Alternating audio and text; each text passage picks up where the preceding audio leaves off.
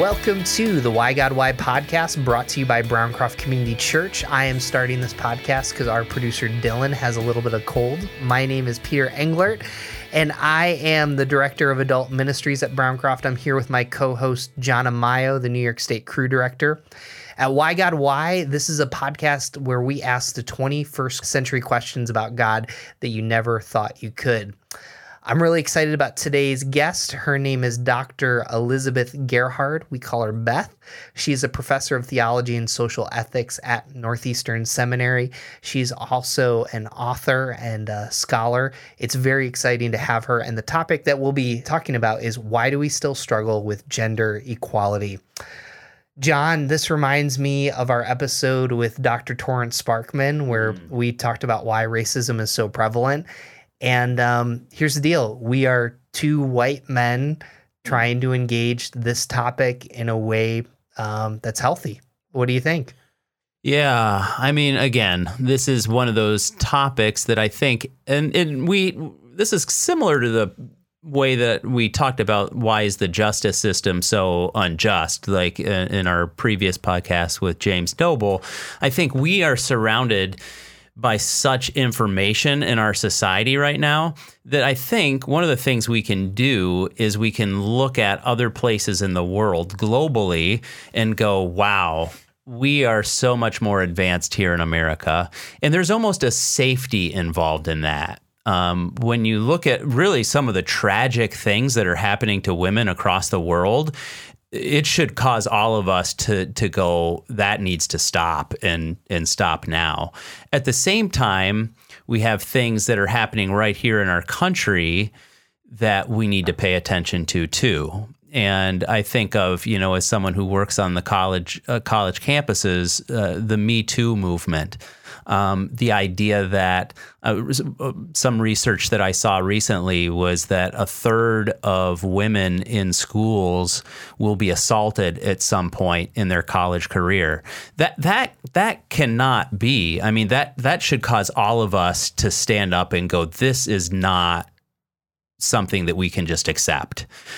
Um, and yet, I think because sometimes we feel so powerless to know what to do with some of this, it can cause a little inaction rather than moving this conversation forward in a healthy way. And sometimes, honestly, um, you know, we realize you and me as we talk about this podcast that, you know, our hope is that people who are listening to this, not everybody is following Jesus. Some of you are listening to this because you're trying to figure this out, and we invite that. And maybe you're a woman who's listening to this who's been hurt by the church in some way. And so our, our goal through this is really for this to be a place where we listen, a place where uh, we also hopefully can bring a little bit of healing as well uh, through this process. Um, Peter, your perception on that? Yeah. Uh, you know, when I think of gender inequality, um, you know, you brought up, you know, the Me Too movement, but there there's just some staggering facts that no matter what side of the political argument you're on, mm-hmm. um, the pay scale, um, you know, just even our language, you know, it was interesting working with, you know, Beth about this question, how even when we talk about this issue, the pressure is put on women to fix it as opposed to really having a broader sense. And I know that Beth's going to bring that up. And going back to what you just said, we do these podcasts because we want to have a better conversation about it. And we're not asking all of you to agree with every person we interview, and especially with this issue, but we are asking for you to listen in such a way that you would be humble. Um, and whether you go to church or follow Jesus or not, I think what Beth brings that's very unique is a scholarly response to how Jesus um, approached and treated and saw the value of women, which was very different than the time. So, dare I say, scandalous yes. in some ways. Yeah. Yeah. But I'll let her tell that because she's the professional. I'm well, just, yeah. well, great to have you here, Beth. Thank you us. so much. Thanks yeah. so much Thank for you. joining us. Well, Beth, let's get started yeah. um, in this sense. You know, why don't you tell us a little bit about the work that you've done, mm-hmm. um, you know, in gender studies and, uh, as a professor, just to give us some context? Uh, yeah, if I if I could start even earlier, I, I came into this whole area of gender equality and um, through working with abused women.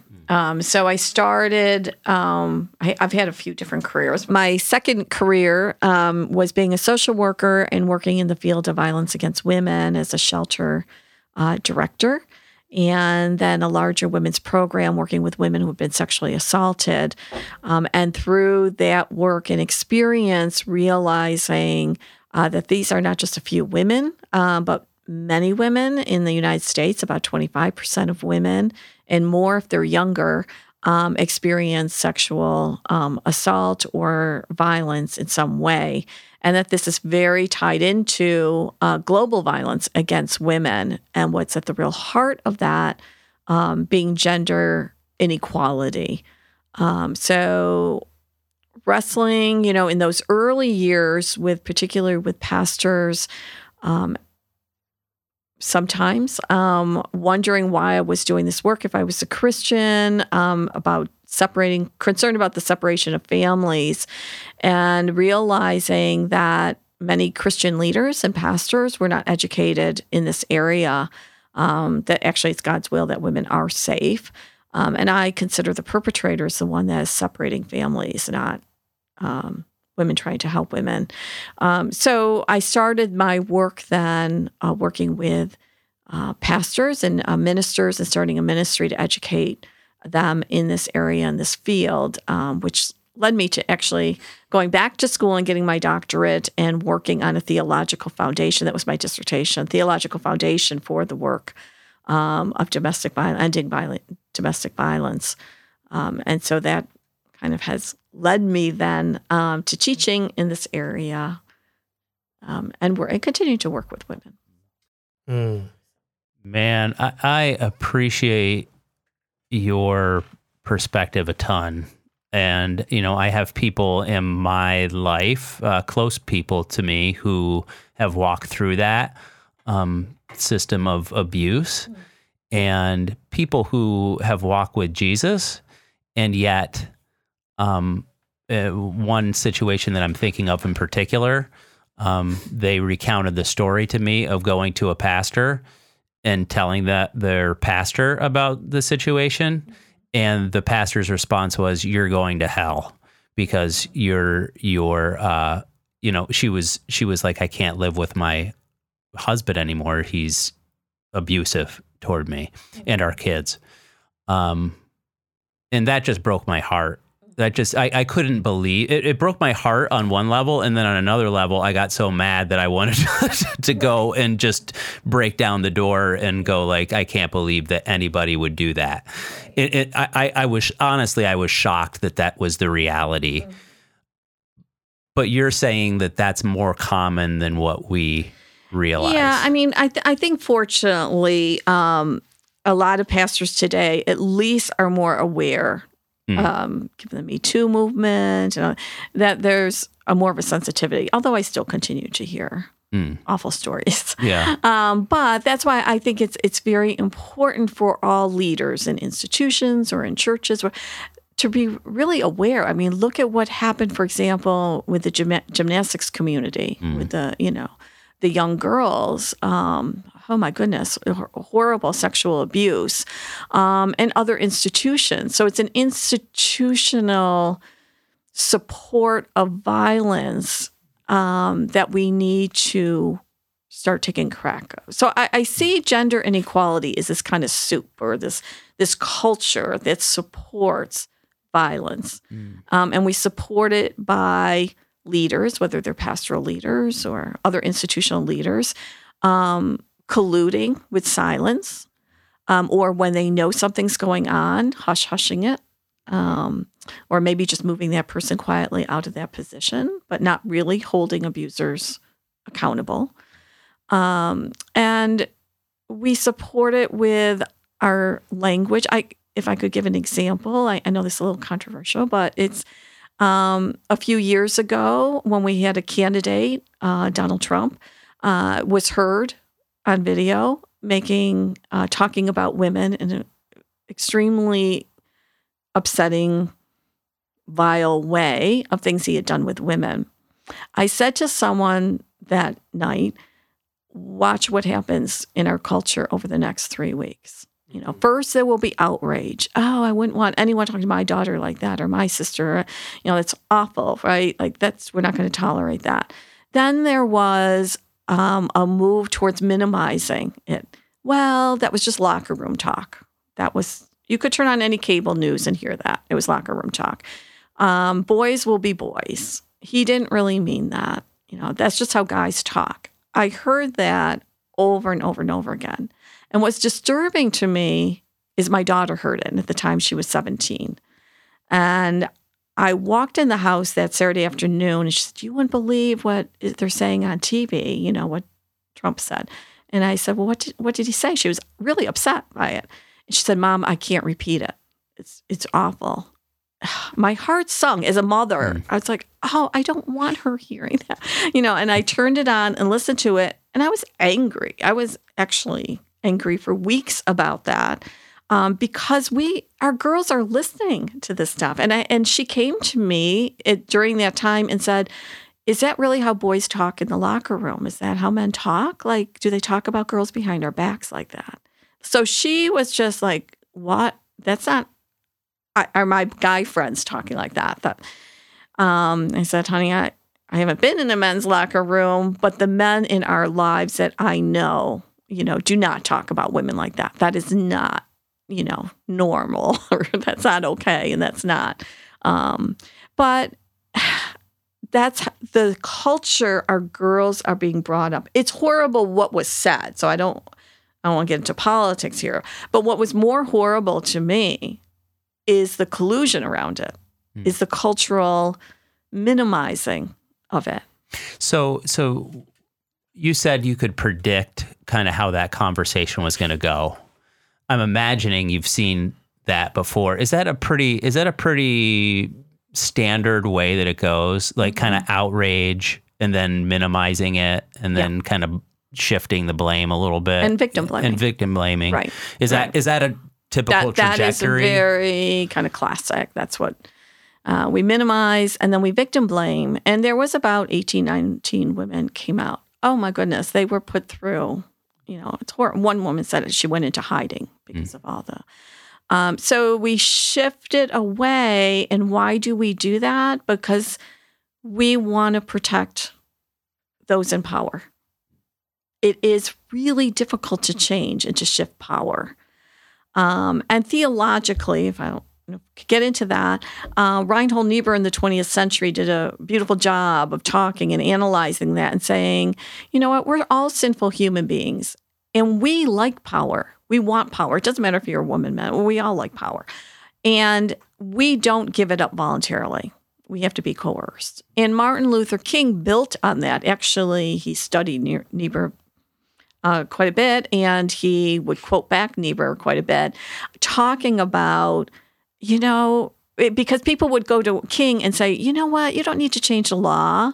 Just tell people to love each other. If they're Christian, they just love each other. And he said, you know what, we should love each other, but we need laws because we're sinful, and I want to make it harder for them to lynch me.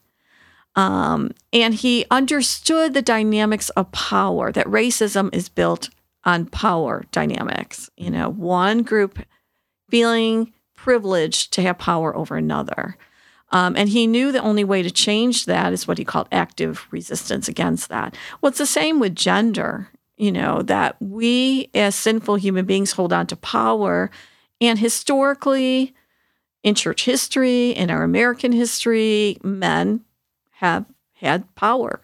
Um, and it's difficult to let go of that. And so when you come up against those, that power structure, whether it's in the church or institution or politically, they're very resistant to give it up. Mm-hmm. And so they will turn against, you know, whether it's women's groups or um, I heard many Christians years ago talking about women like me who were doing this work as feminazis. I, one pastor came up to me and said, "Why do you hate men so much?" I said, "Why do you think I hate men? I actually like men a lot. uh, why, why do you think I hate men? Because he felt threatened when I talked about the work, you know, mm-hmm. about women being equal to men and deserve to have that dignity, for some reason internally that threatened his power, you Mm. know, or his ability to lead in his house or um, so this hierarchical understanding of gender is not biblical. Jesus, as you mentioned, was very radical in his approach to women, um, breaking all kinds of social norms. I was just like yesterday doing a study on um, the woman at the well. I mean, to talk to a woman alone, to talk to a foreign woman, and his disciples, as they came up, they're like shaken by that. What's he doing talking to her? You know. So again and again, Jesus ignored those power structures, whether they were religious or legal, to be human. Mhm. You know, that was what was important. Um, was the humanity of women and men, um, and he's so relational and gracious and hospitable. Um, and yet, so right, it's so perplexing that within the Christian church today, we're struggling with gender inequality. It's so anti-biblical, um, but it's so culturally accepted. Mm. But as Christians, we should be countercultural. So so let me um I want to keep going with this and I, I do want to kind of come back, but one of the questions that I have because you know you shared with us before the podcast that you're teaching a class about the 19th and 20th century and social justice and um you know so I look at um the abolitionist movement there there's some coalescing of Christians there. Um, when I was in seminary, I did research on a Pentecostal pastor who basically they thank for Earth Day. And I actually had a 40 year old pastor tell me, you need to get your facts straight. And, Hmm. anyways, but we won't go there. I'll save that therapy for my wife. But, um, you know, I guess I'm kind of curious. So I think we all can be here and admit the church and Christianity has gotten gender wrong. Just like those two issues, has there been in the 19th, 20th century a group of Christians that were part of this movement to get it right? Or, in your opinion, has Christianity always just lacked the fervor, or are, are we coming? Is that season now? Hmm. Historically, what do you think about that? Yeah, I mean, I also teach a course on women in church history. So I, you know, I like to give them a long view too, although we zero in on different uh, periods, historical periods, but always through Christian history, women are trying to break through.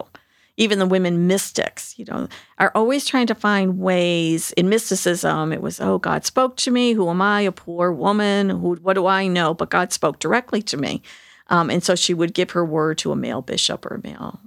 So always trying to find ways of having power, being equal. Um, in the 19th century, out of abolitionist movement, women who were a part of that said, "Well, wait a minute. What about our rights? We can't vote. Um, we can't leave abusive husbands because we lose our children. We don't have rights to our children. We don't have property rights." Um, and so they started to gather around this, you know, suffrage, getting the vote. They realized the only way to get power is to get political power. But most of the leaders there were church women, were evangelical women. Um, and they really led that fight. Um, we were just uh, reading last night letters from the Grimke sisters, who are two 19th century wonderful women um, who really appealed to Christians and appealed to their Christian sisters about how slave women were being treated. And they appealed to Christian men saying, you you are just keeping us down and this goes against God's um, the Imago Dei, how God created us in God's word. Um, so you had um, a lot of women leading that movement. And then in the 20th century, um, the feminist movement, post civil rights movement, was more of a secular type movement. And I, I think we had a conservative um, kind of, well, in the evangelical church, I would say in the last 30, 40 years, there has been kind of a cons- conservative surge that um, has not been as out there in terms of women's rights and um, so forth, which is unfortunate. Um, but there is in other areas of Christianity. So I think uh, this. So the I'm sorry, that's a long answer to the short answer is yes. Women have always, and Christian women have always um, worked in this area. So, something that I encounter that I, I think it's important for our listeners is, you know, I I work with a phenomenal and remarkable group of women, and I'll never forget being in a meeting and we were talking about raising up women small group leaders, and you know. One of the men in the meeting was like, just ask them, get them to do it. And one of the women was like, Do you know how hard it is, you know, for women to not only say yes to doing this, but then feel like a leader? And so, one of the things that I'm anticipating about this episode, no matter where you fall theologically or politically, you know, can you speak to, and we're not asking you to represent all women, but in your experience, when when women are asked to take a role or take a position, what are the perceived barriers to that? And why is that important for leaders to know? I think in situations or cult, now now we're talking more about kind of mini cultures, like a particular church, right? Um, it depends on what that culture is. So in my last church, there'd be just as many men working children's ministry as women. Our senior pastor was a woman. I mean, there just was not kind of a issue around gender because the culture was it doesn't matter. The focus was on people's gifts. So you would find just as many women leading as men, and you know, it was just uh, that type of thing. So I think um, it depends on the kind of culture and the teachings around and the supports for women. Um, because when there are openings and areas for leadership and support for that, I think women enter into it. I don't know if I'm answering a question. Um, well, you know, let's. I I think I think you're going in a really great direction because you know one of the things is you know I'm thinking about the 24 year old male that is kind of like, what are you talking about? You know, we don't have gender inequality. Like, mm-hmm. you know, we've come, and it's kind of the same conversation about racism. Like, well, we made it this far. And, mm-hmm. you know, I can imagine it's not just the church or nonprofits, but it's even, you know, it's even businesses. Like, these 24 year old males at some point could end up getting promotions. And all of a sudden, they have to talk to a woman and not they believe that this woman should be raised up hmm. they believe and all of a sudden they come to her and they and there's even some unfairness with it like i want to promote you and she might say i don't feel qualified enough i don't want to do it and instead of that male in that role like encouraging pushing them forward like he's like well i asked i did what i was supposed to do mm-hmm. without mm-hmm. really understanding some of the complexities that you brought even mm-hmm. going back to I'm a mystic. I've heard from God. I have to go to the bishop to talk to. So mm-hmm. I guess that's kind of the complexity that you know I'd like you to speak to because I think that there's leaders that are like, I want to get this right, mm-hmm. but there there's not a complete. I wouldn't even just say understanding, but a sympathy or empathy to realize this is a long game, not a short game.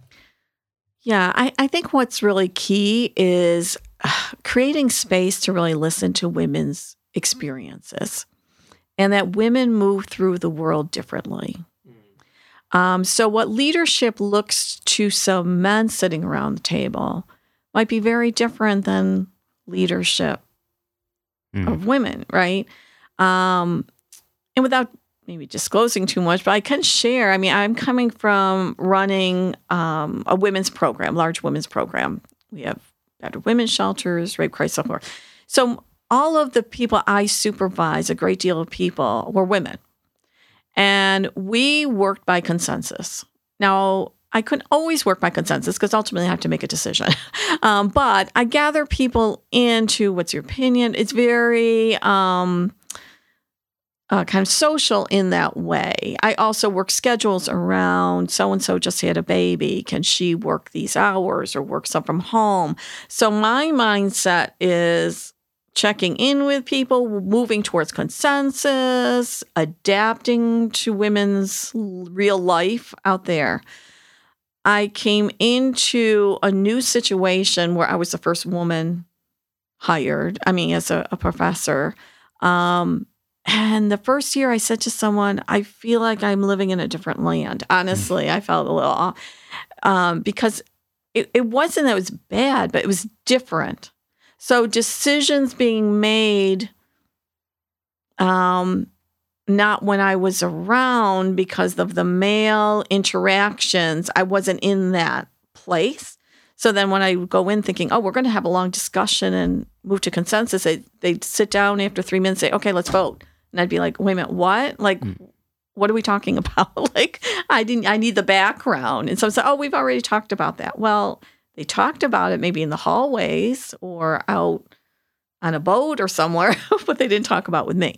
So uh, there was just different that change, and I hope my voice also helped to you know, draw attention to, well, wait a minute, you know, um, I have something to say about that. And um, it's certainly not how it operates now at all. Um, but there, there is. I realize there's a different way also of men's experiences or the way um, they have leadership, maybe than women's leadership too. Um, and there's been work done, a lot of work done on this in terms of communication, um, how men communicate differently uh, than women communicate.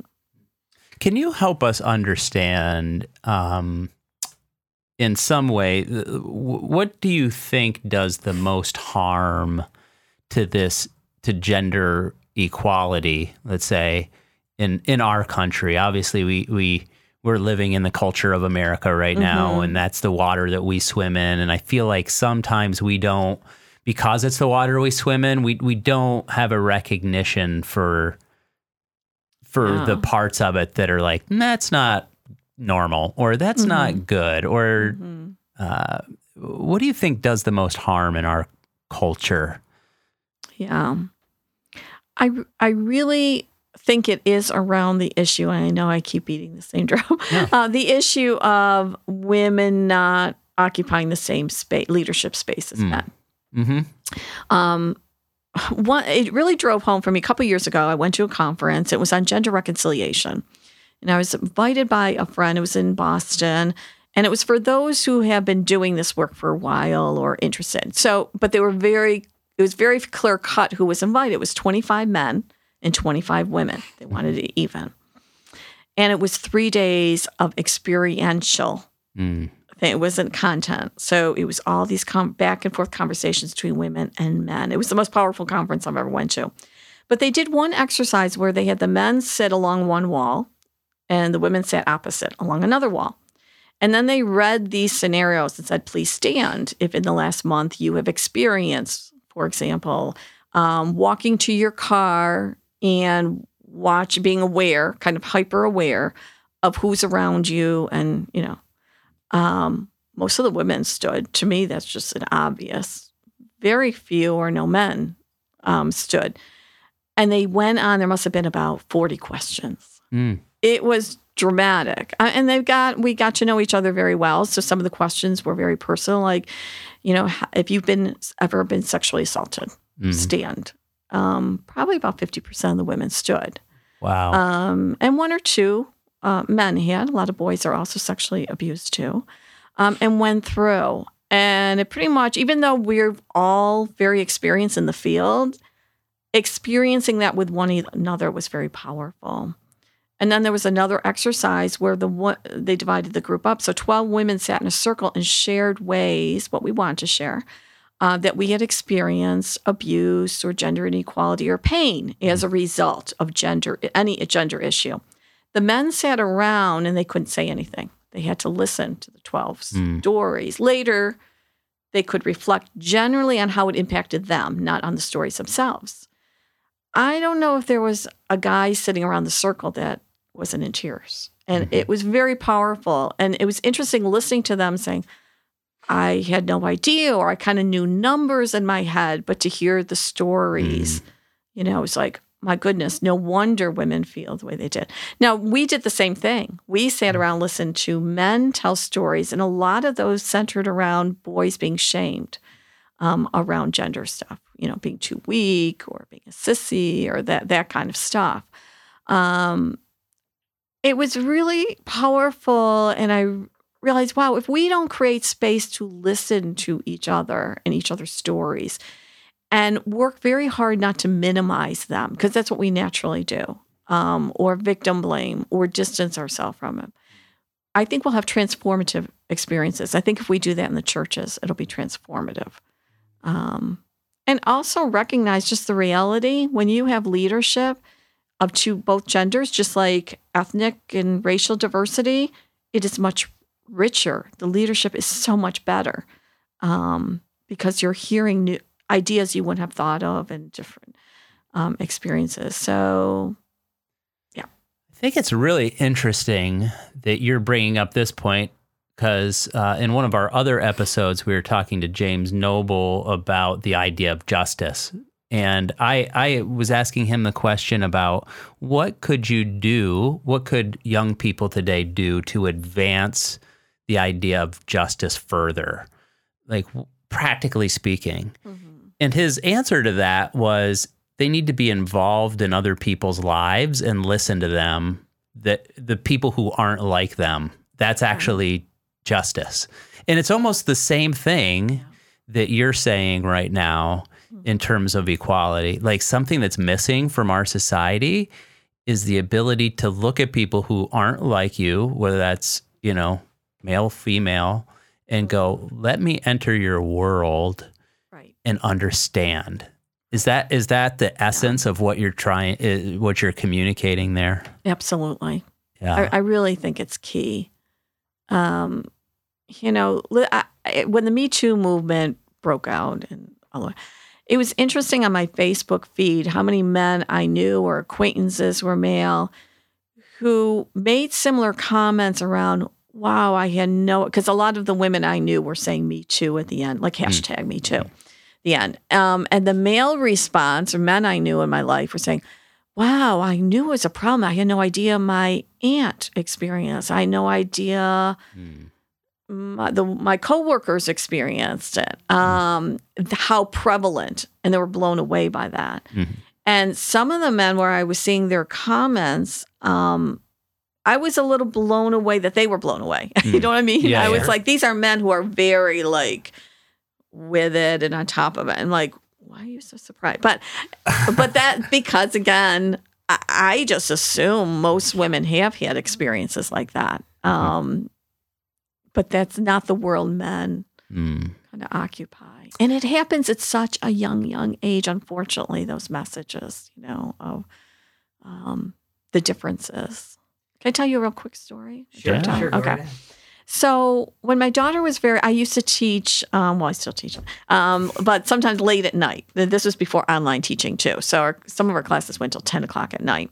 So I'd have at least one night, sometimes two nights, teaching at ten. I'd get home at ten thirty. My daughter's very young. Babysitter would go home, but I noticed like a pattern. If I was at work, coming home at ten thirty, she'd stick her little head out the window. Hi, mommy, you know, and she'd be awake. Um, and so one night I said to her, honey, I love greeting you when I come home, but it's 1030 at night. You're not getting enough sleep for school. And I'm wondering, do you feel like you need to make yourself stay awake until I'm home? And she said, Oh, mommy, I, I have to. I have to make sure you're safe. I said, What do you what do you mean safe, honey? She said, Well, I'm afraid you're gonna get raped walking to the car after school. Hmm. I, I, my heart just she was like six years old. I didn't hmm. know she even knew that word. Like I hmm. I don't think she ever heard me say that. Um, I said, honey, do you know what the word rape means? And she said, when men hurt women. And I didn't get into it with her. I just said, honey, I want you to rest assured I don't walk to my car alone. I'm safe. You can go to sleep. Mm. And I thought, how girl, and I could tell you several stories. If you have daughters, you might. Mm-hmm. so, um, that girls pick up very young it's not safe out there or and i you know i'm dealing with mother guilt going is there some reason i didn't you know she doesn't feel safe or where did she gain these messages? But very um, young they pick up different experiences men and women have. Um, just sad.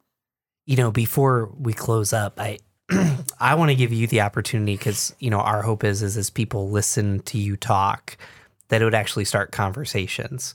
So, um, you know, just talking to John and me, and then also to the rest, we don't represent all the men, but what questions do you wish men would ask women?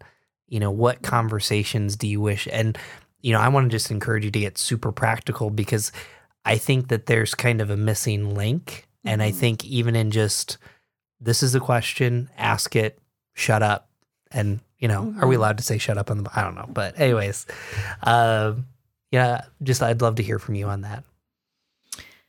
Uh, yeah, I think, for example, if we're in a church setting, um, I would hope there'd be opportunities where men can ask women, "What do you, what do you think?" Even maybe anonymously, with it just starting with kind of a sheet, like, "Do you think we have a gender equality in this church?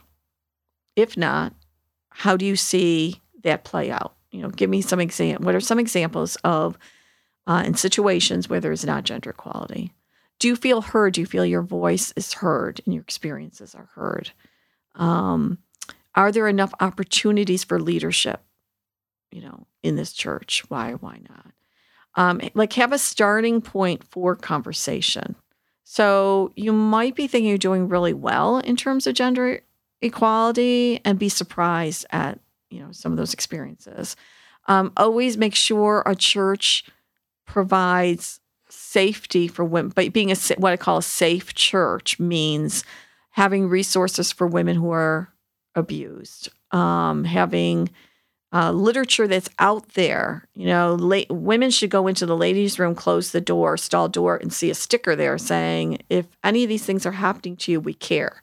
Please call Pastor Betty or somebody." Um, so there should be signals all the time. There should be sermons on certain months or you know october is domestic violence month april sexual assault awareness month. There could be a time you know where there are open discussions about the more open discussions are the safer it is and the more opportunities. But you also have to be ready and you have the men in leadership have to be ready to be uncomfortable say, okay, we're not going to just listen and then go, thanks so much and move on. You, are you, you have to, everyone's got to ask themselves, are we willing to change? Are we willing to let go of some power? Even though we say we are, are we really?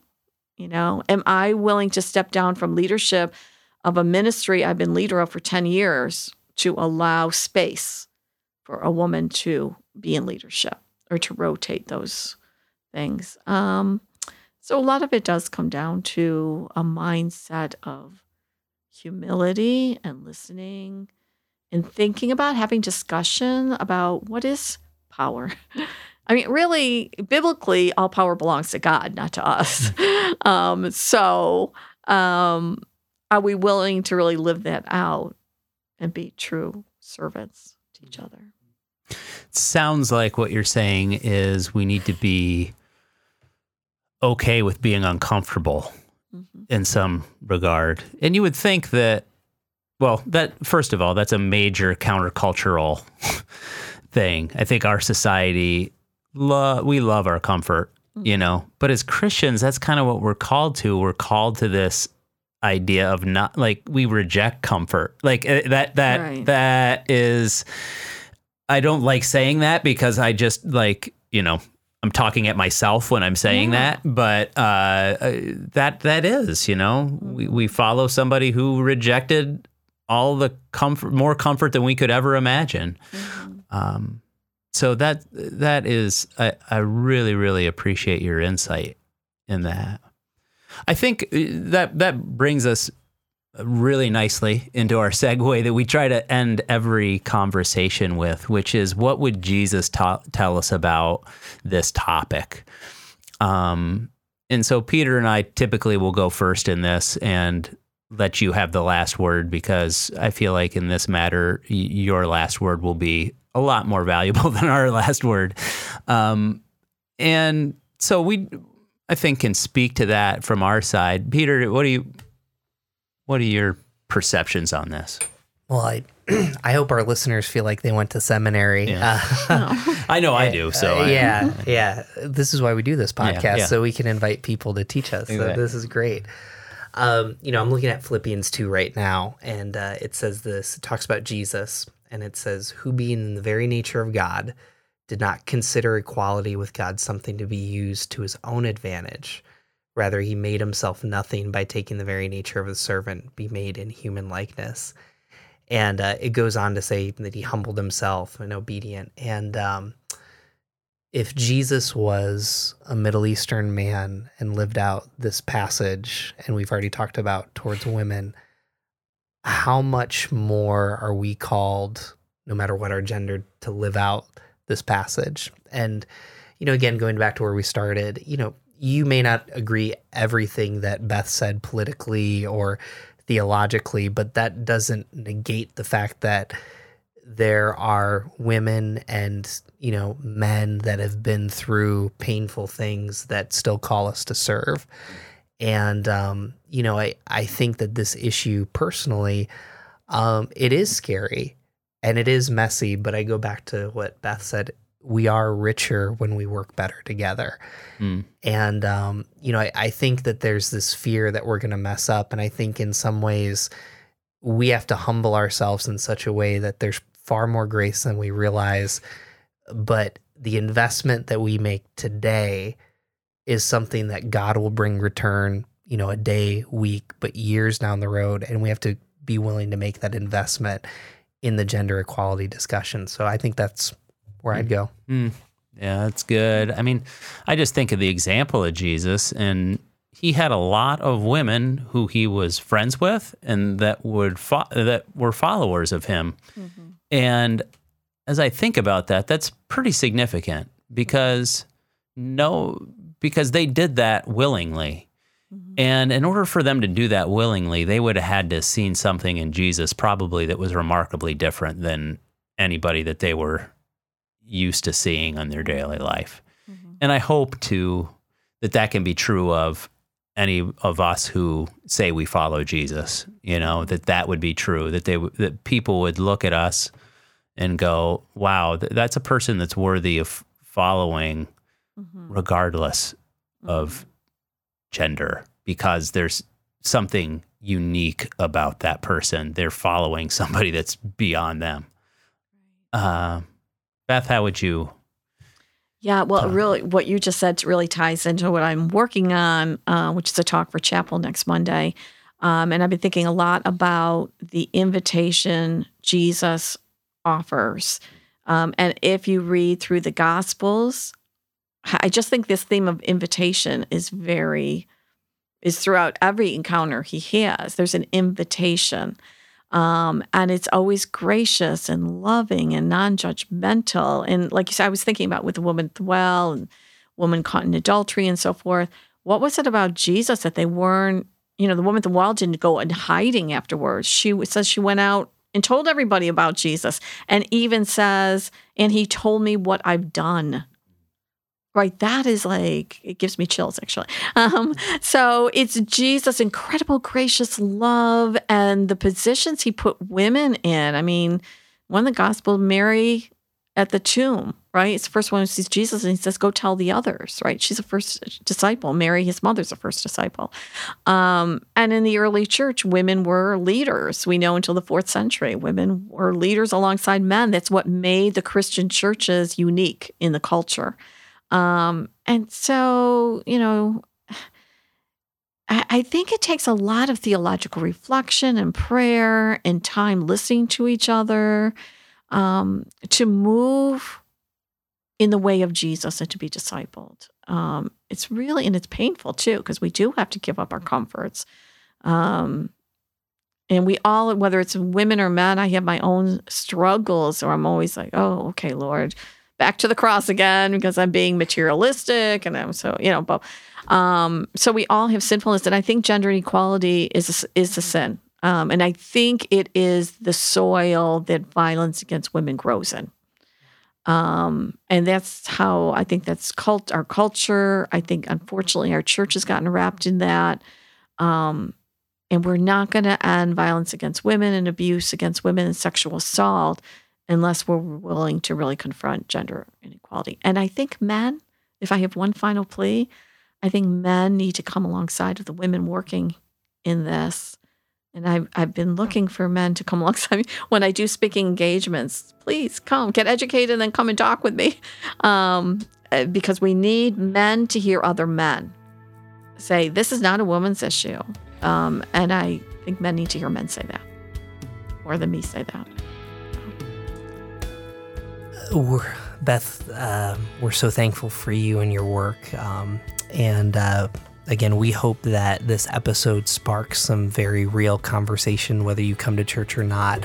Um, I hope you've gotten a perspective um, that's very different um, than maybe what you might have perceived. So, if you have any questions or comments, we'd ask you to go to whygodwhy uh. We are on social media. Twitter, Facebook, and Instagram. Also, um, it's very helpful if you could leave us a review. We hope you have a great day. Thank you so much.